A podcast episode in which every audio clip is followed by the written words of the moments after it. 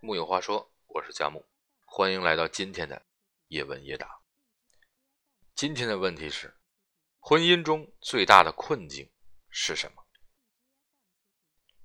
永无止境的出轨门、离婚门，到底为什么婚姻中总有悲剧发生呢？陈白露有句名言：“好好的把一个情人逼成自己的丈夫，总觉得怪可惜死。”一书在自己的小说里把这句话转述成了这样：“好好的一个男人，把他逼成丈夫，总有点不忍。”这有啥？这挺好。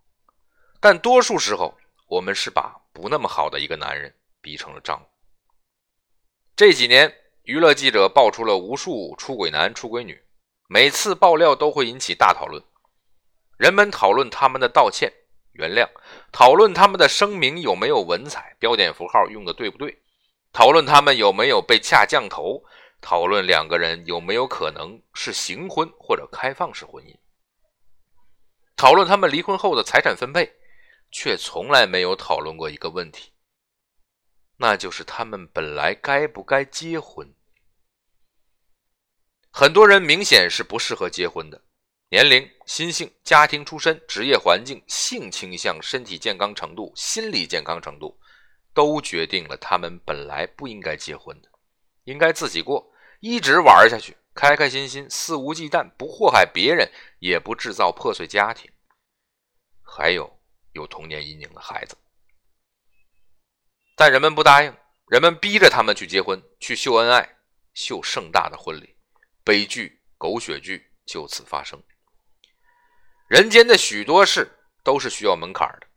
没有腿的人跑不了长跑，没有胳膊的人扔不了标枪，不会说话的人不可能去当播音员，色盲色弱不可能去当调色师，甚至不用这么惨，就足以和某些事物绝缘。有些人能发声，但怎么训练唱歌都跑调；有些人能走动，但怎么努力一百米都跑二十秒以上。这些缺陷都不是后天勤奋练习能够克服的。我们深知道这道门槛的存在，所以不会去逼没有腿的人去跑奥运，更不会逼唱歌跑调的去参加选秀。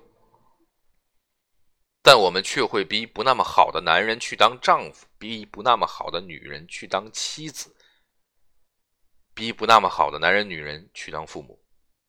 人们可以不认为任何人可以做任何事。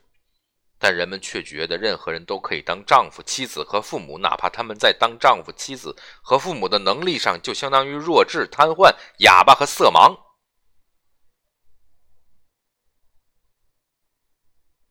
当然，作为夫妻这样的伴侣制度，有没有法律约束都不要紧，只不过法律约束的存在，创造了一种我们必须要有约束的深层意识，让人们有克制、有自律。但有相当一批人并不适合婚姻。从现实基础讲，他们或者穷或者病，婚姻未必能帮他们摆脱困境，反而拉多一个人进入这种困境。从心理层面讲，他们并没有自我意识，不懂得自律，也经不起这种磨练，内心深处也没有什么宽厚的情绪可供激发。他们就是再努力，胳膊腿儿也不会长出来；再挣扎，也不会从伦理上站起来。而且他们自己也知道这件事。比较好的解决办法是，那就别管他们了，别催他们了，别逼他们了，他们爱混爱玩，由他们去。这就需要我们整个社会弥漫一种不婚宽容，或者说不婚无视这样的现象。结婚和不结婚，在待遇上没有什么区别，他们混着玩着，也不会被当成怪物。只有创造这种氛围，才能让他们不必被结婚。但现实是，人们并不觉得有人适合不适合婚姻这一说。每个人都被假定为天然适合的，年龄一到就该赶到婚姻里去，时机一到赶紧生娃。所有人都是不婚为反常，是不孕为反常，是不觉得没有婚育能力却要婚育，才是最大的反常。色盲看红灯绿灯。弱智操作和和按钮，这才是最大的反常。于是就把一大批不该结婚的、也不愿意结婚的人逼去结婚了，结果可想而知。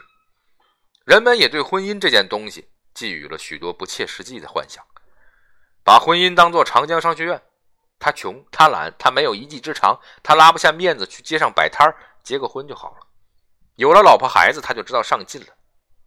真他妈天真！把婚姻当作浪子浪女的改造所，他浪，他坏，他性癖、性瘾，他吸毒，他酗酒，他赌博，结个婚就好了。婚姻又不是少管所，不是监狱，不是电脑可以重启，更没有分子重组功能。还真以为婚姻是童话故事的结尾，一旦结个婚，所有问题都解决吗？把婚姻当作精神治疗所，他巨婴，他恋父恋母，他心智不全，他有暴力倾向，他是杀人狂，结个婚就好了？没有听说过哪种精神疾患是通过结婚治好的。把结婚当做性取向电击所，他是 gay，他是拉。他是跨性别，他想变个性，结个婚，生个娃就好了。一版幸太郎有名言：一想到为人父母居然不经过考试，就觉得真是太可怕了。难道不考试就当丈夫和妻子就不可怕吗？更可怕的是，我们天然的以为任何人都可以结婚，时候一到就必须结婚，整个社会弥漫着这种共识，好天真呐！木有话说，我是佳木，咱们明晚再会。